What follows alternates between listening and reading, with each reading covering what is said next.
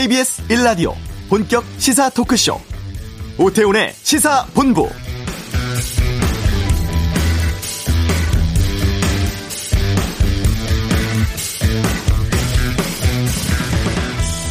전태일 열사가 우리는 기계가 아니라고 외치며 분신한 지 딱 50년 됐습니다. 당시 전 열사의 나이 22이었죠. 생명까지 내던지면서 열악한 노동 현실을 바꾸고자 했던 그의 죽음은 지금까지도 큰 울림 주고 있습니다. 당시에 비참했던 노동 환경은 50년 지나면서 많이 나아지긴 했습니다. 하지만 여전히 하루가 멀다하고 안타까운 희생이 이어지고 있고 또 법과 제도가 달라진 노동 현실을 따라가지 못해서 사각지대에 놓여 있는 근로자도 많습니다. 연이은 과로사에 뒤늦게 대책 나온 택배 노동자가 있고 또 새 유형이라며 근로 기준법을 적용할 수조차 없는 플랫폼 노동자가 그렇습니다. 위험 노동에 내몰린 영세 기업 노동자도 그렇죠. 아직도 바뀌지 않은 열악한 노동 환경 개선하기 위해서 우리가 무엇을 해야 할지 고민하게 됩니다. 오태훈의 시사본부 택배 노동자들의 과중한 업무를 막기 위한 종합대책 나왔는데요. 잠시 후 이슈에서 살펴보겠습니다. 한 주 동안의 주요 스포츠 소식 최동호의 관전 포인트에서 정리해드리고 2부 와치도 노동 문제를 다루는 언론 행태 또 논란되고 있는 신문 칼럼 등에 대해서 의견 듣겠습니다. 전태일 열차를 다룬 애니메이션 영화가 개봉 앞두고 있습니다. 시사본부 금요초대석 영화 테일이 제작사죠. 명필름의 심재명 대표와 함께하겠습니다. 오태훈의 시사본부 지금 시작합니다.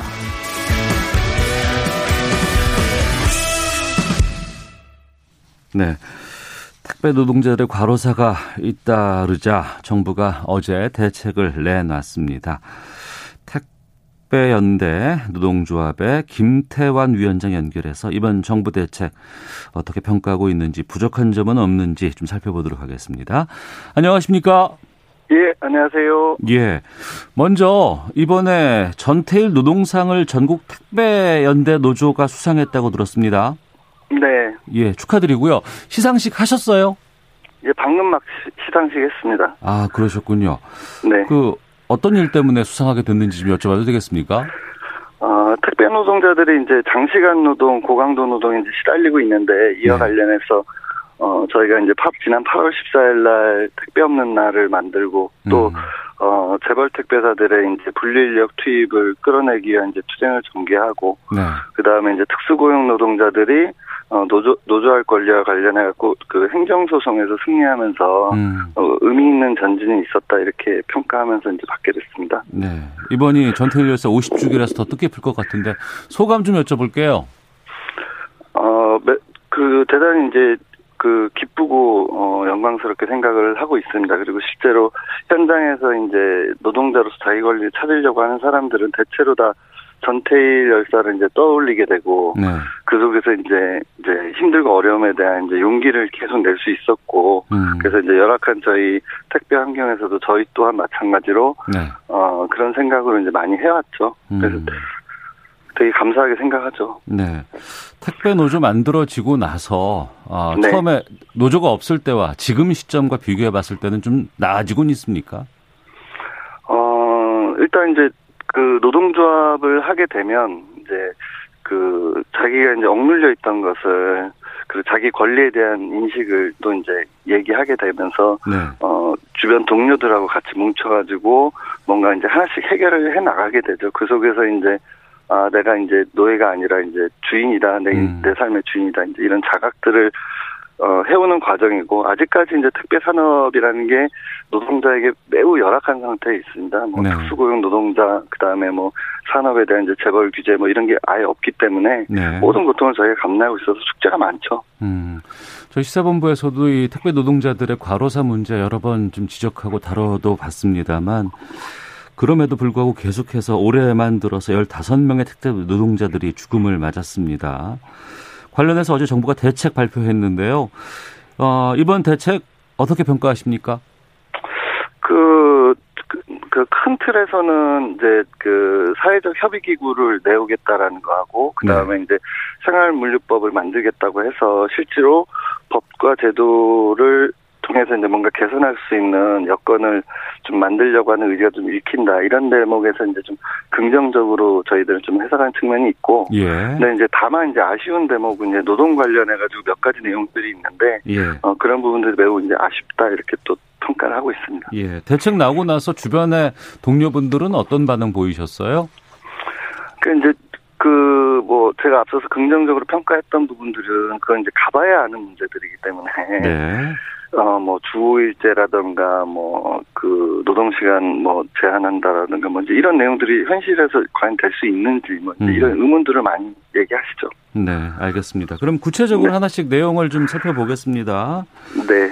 지금까지는 어떻게 하든 내 택배제 어, 자동차에 실려 있는 택배는 다 끝내야지만 퇴근을 했다고 들었습니다.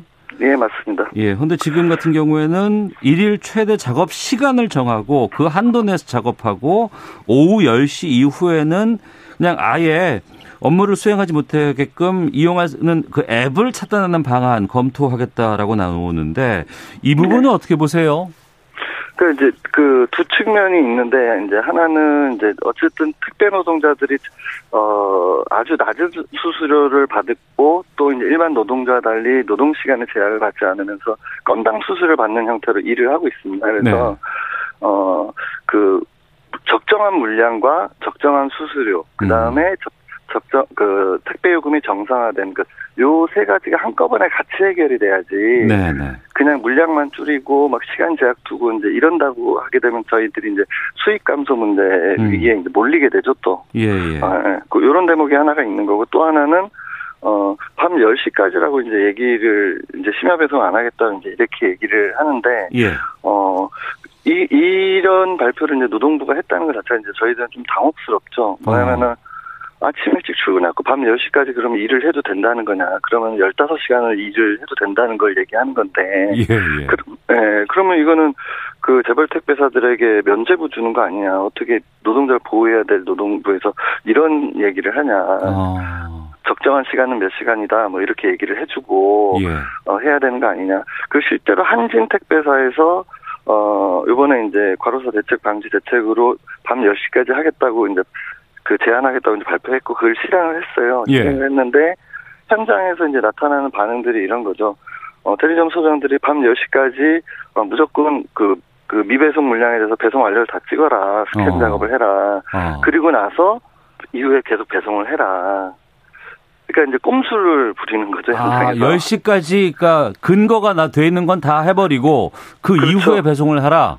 네네. 그러니까 현장에서 이런 꼼수들이 자- 작동되는데 뭐 이런 부분들에서는 전혀 고려되고 있지 않은 거죠. 예, 알겠습니다. 말씀 들어보니까 업무량을 줄인다는 건 수입 감소로 연계될 수밖에 없는 문제네요. 네네. 아.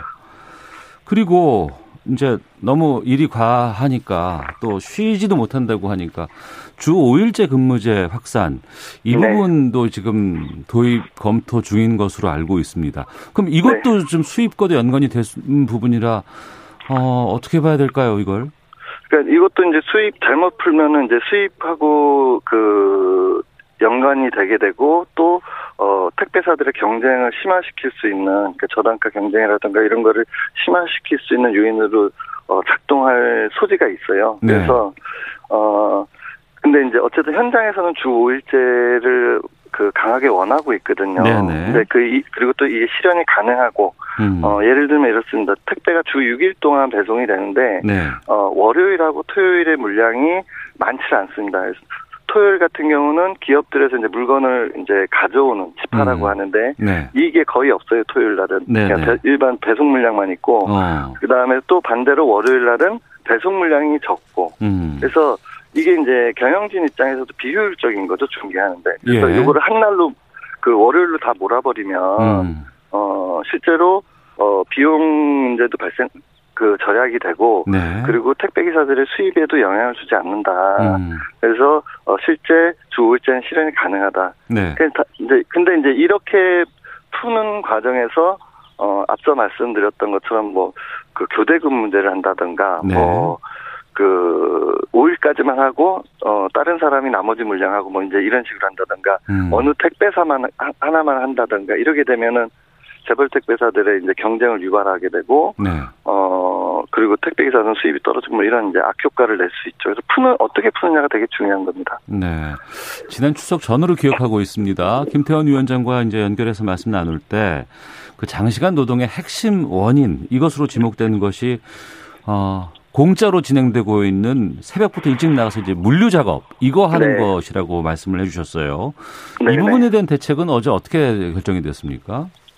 어, 그, 뭐, 표준 계약서에 담, 담아서 그 분류 업무를 뭐 세분화하고, 어, 그래서 이제 이게 그 명확하게 하겠다, 뭐, 요런 내용으로 표준 계약서에 담겠다, 이렇게 이제 발표가 됐는데, 네. 어, 저희들이 보기에는, 어, 그 자체로는 의미 있는 거지만, 음. 어, 이 공짜노동 분류 작업 문제를 근본적으로 해결하는 데서 좀 미흡하다, 이렇게 보고 있습니다.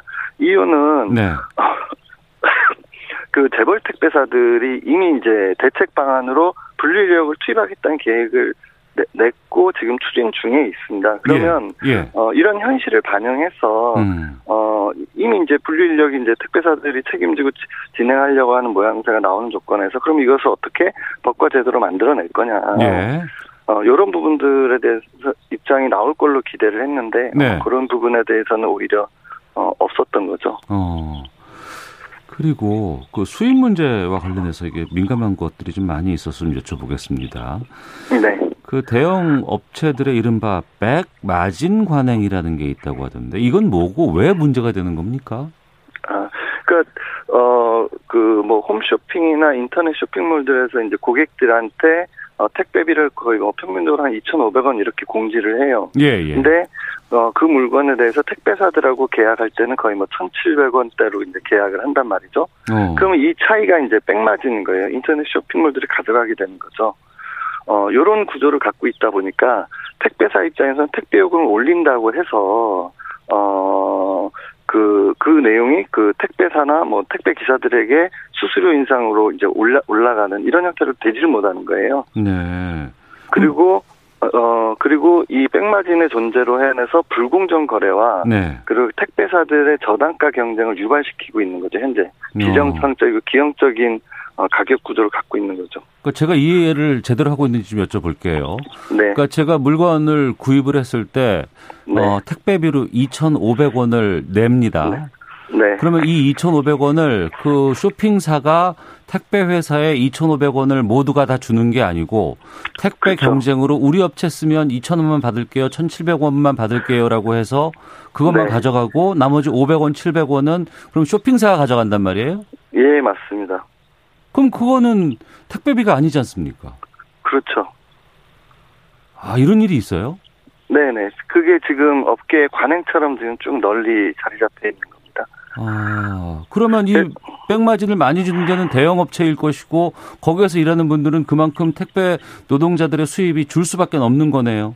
네, 맞습니다. 아, 그렇군요. 그리고 네. 최근에 이제 코로나19로 택배는 우리의 필수가 돼버렸습니다. 네. 그리고 많은 분들이 이것을 사용하고 있고 그런데 택배 노동자들이 고생하신다고 하니까 택배비 인상해서라도 이분들에게 좀 혜택이 갔으면 좋겠다라는 어 국민들이 많이 계세요. 근데 네. 이 택배 요금을 올린다고 해서 그러면 앞서 말씀 주신 백마진도 마찬가지겠습니다만 택배 요금을 올린다고 해서 이게 온전히 택배 노동자들에게 가는 건 아니겠네요.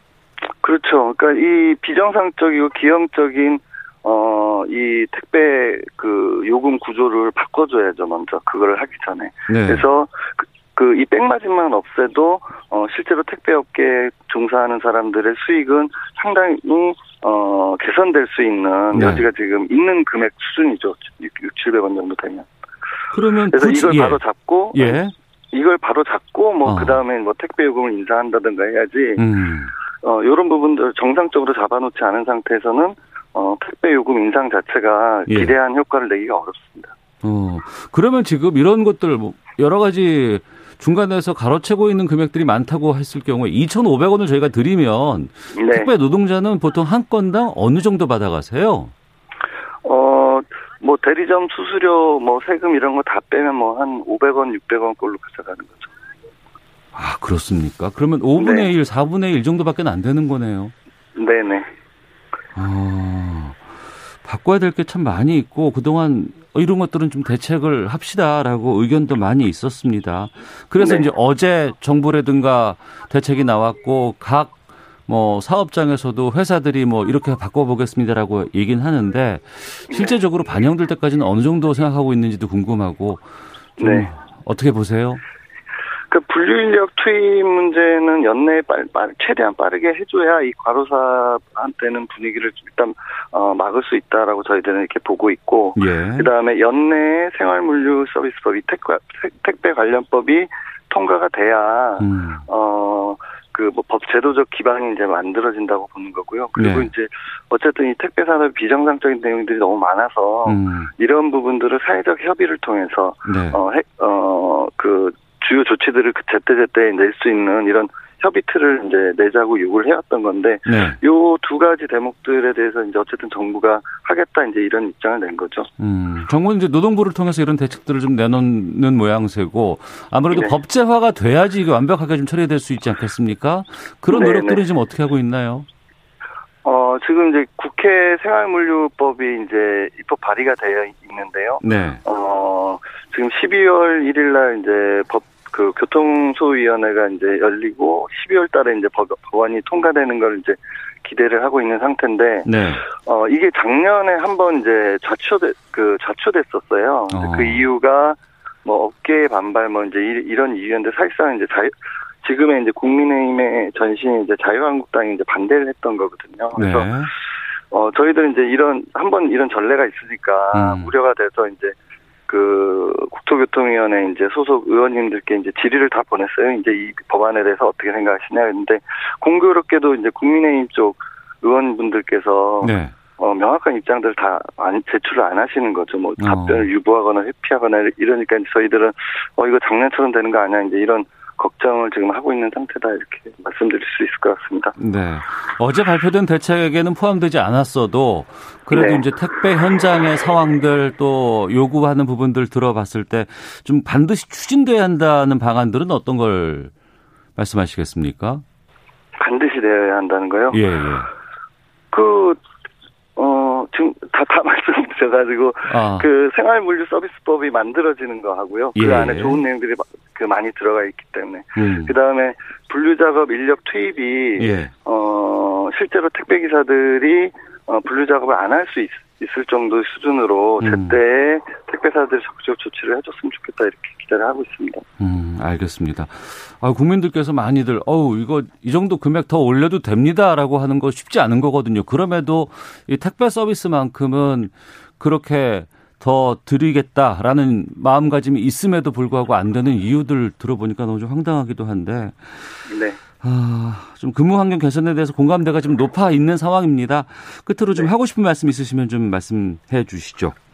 네, 그 어쨌든 저희가 이제 그 노동 문제나 이제 이런 걸 할 때 보면 조합원 숫자가 참 중요합니다. 그 이제 거기 해당 근로하는 근로자들이 한 마음으로 이제 요구하는 게. 네. 근데 이제 아직까지는 저희가 이게 노동조합 규모가 그렇게 크지 않습니다. 전국에 음. 한 5만 5천 정도 택배 기사가 있는데 네. 택배 노동자들이 이제 한 4,500명 정도 이제 노동조합을 하고 있는데 어, 어 그럼에도 불구하고 좀 이렇게 이제 사회적으로 그 중요한 이슈가 될 수 있는 건 어쨌든 우리 고객분들과 우리 국민들이 지지해서 음. 이렇게 되고 있다고 생각을 합니다. 그래서 어 이번 기회에 우리 국민들의 편의에도 도움이 되고 네. 노동 네. 문제에 있어서도 중요한 진전이 되고 저희도 뭔가 이제 권익이 될 수 있도록 열심히 어 저희들은 이제 할 건데 계속 지지해 주시고 예. 응원해 주셨으면 좋겠습니다. 음 알겠습니다.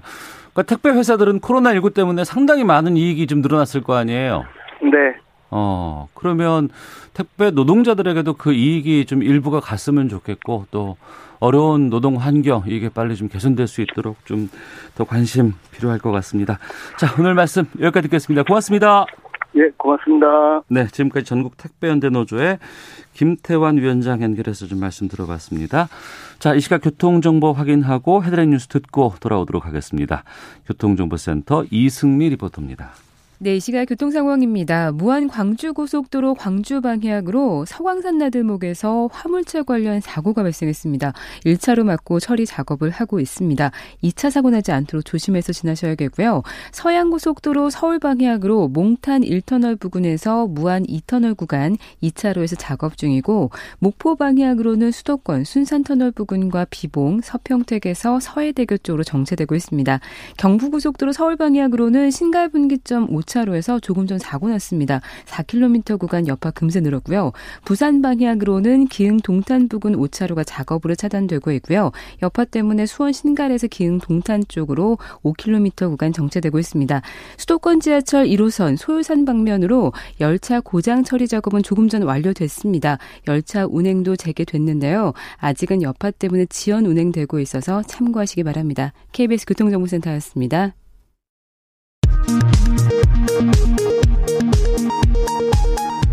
헤드라인 뉴스입니다. 코로나19 신규 확진자 수가 두 달여 만에 최다인 191명을 기록했습니다. 국내 발생도 9월 11일 161명 이후 처음으로 160명대를 넘어섰습니다. 국내 발생 가운데 서울이 74명으로 가장 많았고 경기가 36명, 강원 23명 등입니다.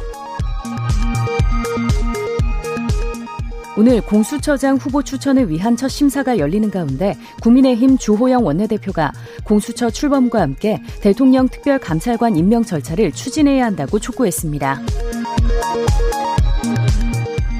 민주당은 공수처장 후보 추천위원회가 본격적인 후보 심사에 들어간 것과 관련해 더 이상 공수처 출범이 지연되지 않도록 후보 선정을 서둘러 달라고 당부했습니다. 이번 주말 민노총과 보수단체 등의 서울 도심 집회로 여의도와 서초대로 등 주요 도로 곳곳이 통제됩니다. 서울시가 코로나19 확산 위험성이 높다며 내일 서울 도심과 여의도 일대에 집회 신고를 한 민노총 등 사회단체에 집회 자제를 강력히 촉구했습니다. 지금까지 라디오 정보센터 조진주였습니다.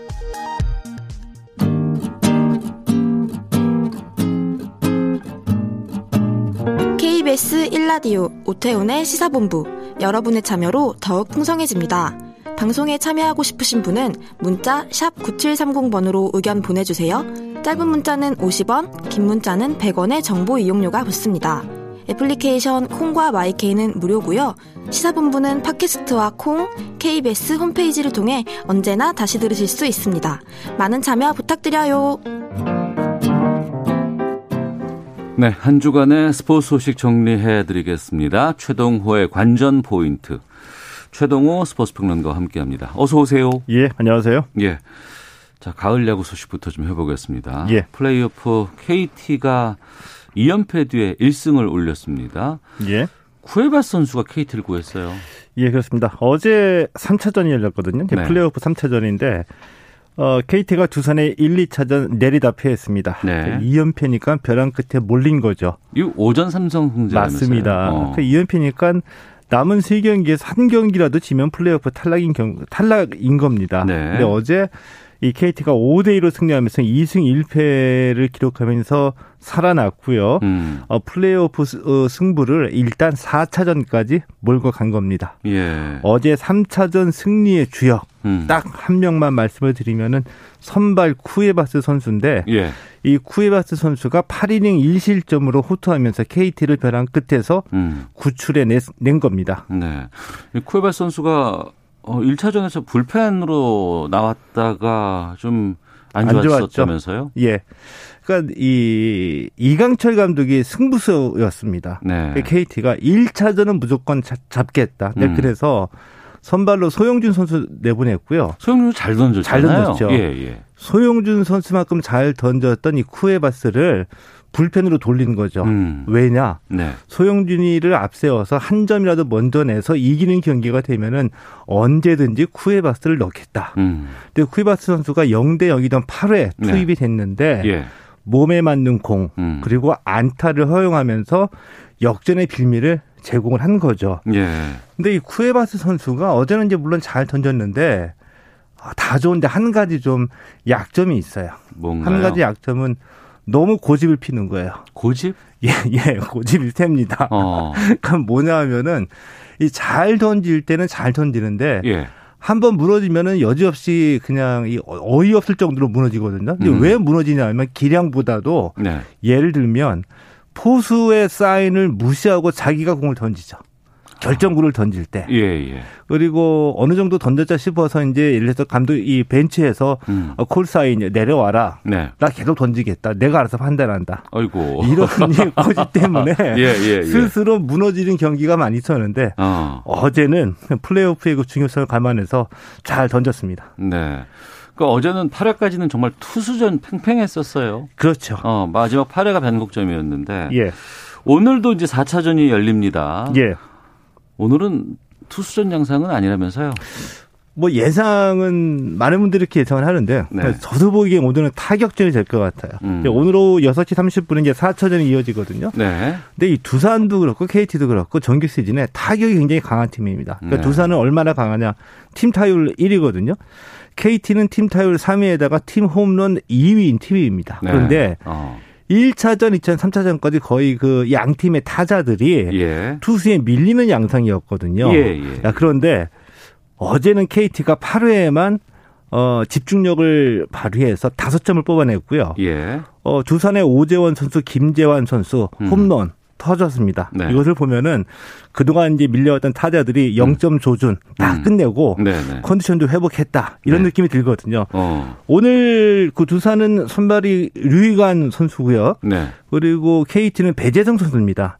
그러니까 이제 선발 선수도 1, 2, 3번 다 지나가고 4번 정도까지 왔으니까 음. 오늘은 어느 팀이 터지느냐 타선이 네. 여기에 따라서 승부가 갈릴 것으로 예상이 되고 있죠. 아, 뭐 어제도 그랬고 오늘도 그랬고 상당히 진짜 코리안 시리즈로 가는 가장 중요한 길목에 아닌가 싶은 생각이 드네요. 근데 아무래도 어 어제 두산이 이겼 이겨서 예.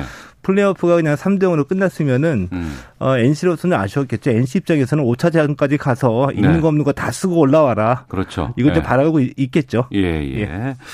자, 오늘 어 4차전 지켜보도록 하겠습니다. 그리고 야구 말고 축구 올림픽 축구 대표팀 예. 이집트와 경기를 했는데 0대 0 무승부를 기록했어요. 어, 예. 이집트에서 3개국 세 나라가 참가하는 친선 대회가 열리고 있거든요. 네. 어, 축구 올림픽 대표팀이 참가한 대회이고요. 오늘 새벽에 우리 대표팀이 올림픽 대표팀이 이집트하고 경기가 있었는데 0대 어, 0 무승부를 기록을 했습니다. 음. 예, 김학범 감독이 올림픽 축구 대표팀 이끌고 있고요. 네. 오늘 경기 보니까 이제 승부보다는 내년에 그 도쿄올림픽에 데뷔를 해서 아직 이제 그 주전 선수 이 베스트 11을 다 구성하지 못했기 때문에 이 선수 개개인들의 그 기량을 점검하는데 초점을 맞췄던 것 같습니다. 이걸 네. 어떻게 알 수 있느냐? 어. 예를 들면 이 원톱에 조규성 선수를 내세웠고요. 네. 이선 공격수에 이승우, 정우영, 김대원 선수를 내세웠고요. 또 예. 미드필드에 이 백승호, 김정민 선수를 선발로 내세웠거든요. 예. 요런 선수 조합은 여태까지 올림픽 대표팀이 주요 대회에서 섰던 선발과는 굉장히 차이가 나는 아, 그러면 새로운, 새로운 시도를 한번 해 보자. 이런 맞습니다. 의미가 있겠군요. 예. 예. 이러다 보니 예. 조직력이 떨어질 수밖에 없겠죠. 어. 그래서 어 이 주도권을 이집트에 내줬고요. 음. 몇 차례 결정적인 슈팅을 허용을 했는데 네네. 이 골키퍼 송범근 선수가 선방을 여러 차례 했습니다. 어제 정말 잘, 잘 막았어요, 오늘. 예. 예, 예, 예 송봉근 선수의 이 선방이 없었다면은 아마 어. 졌을 게임인데, 예. 이 골키퍼 송봉근 선수의 선방으로 무승부를 이뤄냈다. 이렇게 음. 볼수 있죠. 브라질과 또 만난다면서요? 예, 이 브라질, 그러니까 우리나라하고 어, 이집트하고 브라질 세 나라가 참가를 했고요. 2차전은 음. 내일 오후 10시에 네네. 브라질하고 2차전 치르게 됩니다. 네. 뭐 A매치 경기 해외에서 우리 선수들 이렇게 축구 경기 하는 거 참 오랜만에 봤어요. 코로나 네, 때문에 정말 이거 보기 힘들지 않았을까 싶었는데 재미도 있었고 월드컵 대표님도 경기를 치릅니다. 모레 새벽에 멕시코 상대로 평가전을 치른다고 하는데 A매치 통산 500승 도전하는 경기라고요? 예, 맞습니다. 이 벤투 감독이 이끄는 이 월드컵 대표팀은 모레 새벽 5시에 멕시코를 상대로 이 평가전을 치르거든요. 네.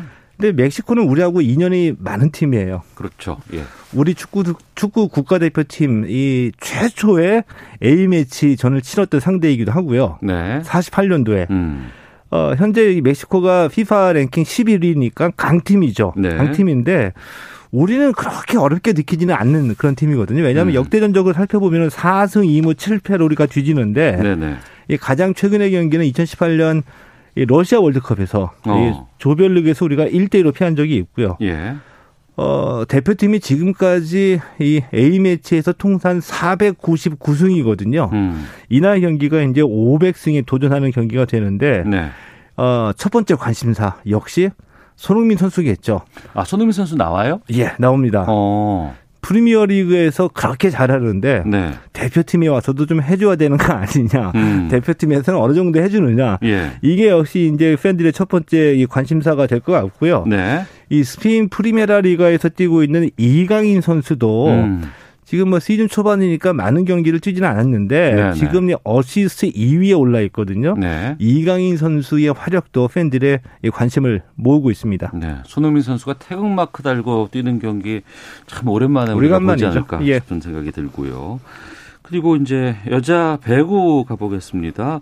뭐 엄청나게 인기 많아서 거의 매진 행렬 계속되고 있다고 예. 하는데 그 흥국생명의 김연경 선수가 매너 논란에 휩싸였다고 하는데 어떤 일이 있었습니까? 이제 그제 예. 흥국생명하고 GS 칼텍스의 경기가 있었거든요. 네네.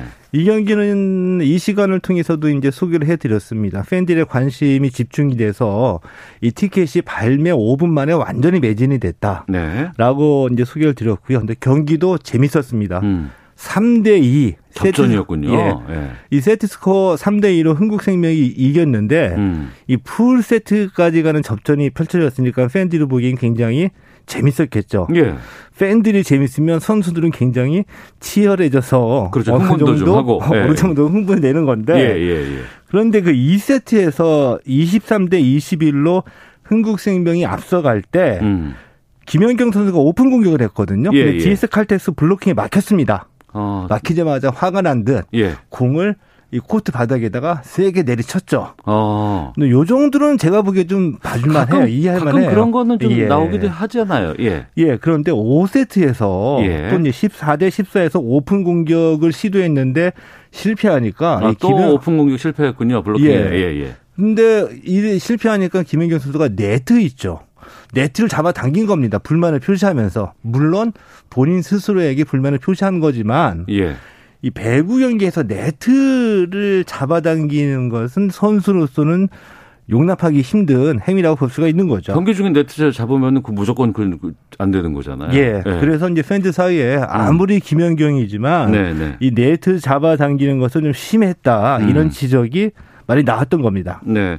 근데 그거는 뭐 사과를 해야 될 것 같기도 하고 나 좀 좀 과했습니다라고 하면 넘어갈 수도 있는 것 같은데 논란이 계속해서 확산될 수 있는 뭐가 있다면서요? 예.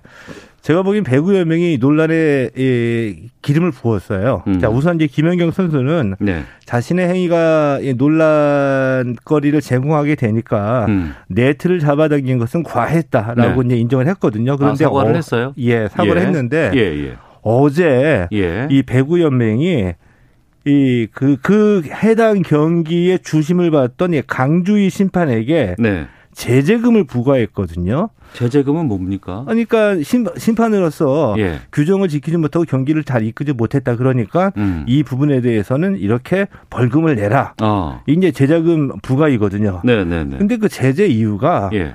김연경 선수에게 경고를 주지 않았다는 겁니다. 아, 경기 도중에 이렇게 불만을 표출한 김연경 선수에게 예.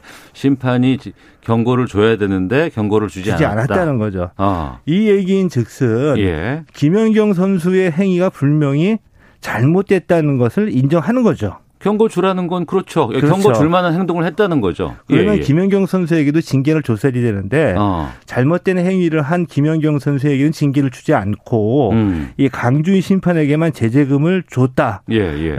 면에서 이런 결정에서 또 다르게 어. 팬들이 불만을 표시하게 된 겁니다. 그래서 이제 김연경 선수의 이 매너 논란이 더욱더 이제 증폭이 되고 있는 거거든요. 예, 예. 어, 네트를 경기 도중에 자신의 행위에 대해서는 불만의 표시로 이 네트를 잡아당긴 것은 분명히 잘못이죠. 어. 그 잘못된 행위에 대해서는 규정에 따라서 징계를 주는 것이 맞다라고 봅니다. 네. 그러니까 선수가 잘못했으면 선수에게 경고를 주는 거 맞고 예. 또 그렇다고 그러면은 별 문제 없이 또 그 자리에서 그러니까 경기가 끝나고 나서 별 문제가 안 됐었는데. 맞죠. 이 스포츠에서 흔히 이 스타들은 선수들끼리도 보호해줘야 된다 이런 얘기가 있거든요. 음. 이거는 스타들에게 특혜를 주고 스타는 네. 무조건 잘못한 것이 없다라고 감싸는 것이 아니라 부상 방지를 위해서도 노력했는 얘기거든요. 근데 이런 식의 특혜는 문제가 될 수도 있다라고 봅니다. 자, 최동호 스포츠 평론가와 함께했습니다. 고맙습니다. 예, 고맙습니다. 예, 잠시 후 2부 와치도 금요 초대석 준비되어 있습니다. 2부에서 뵙겠습니다.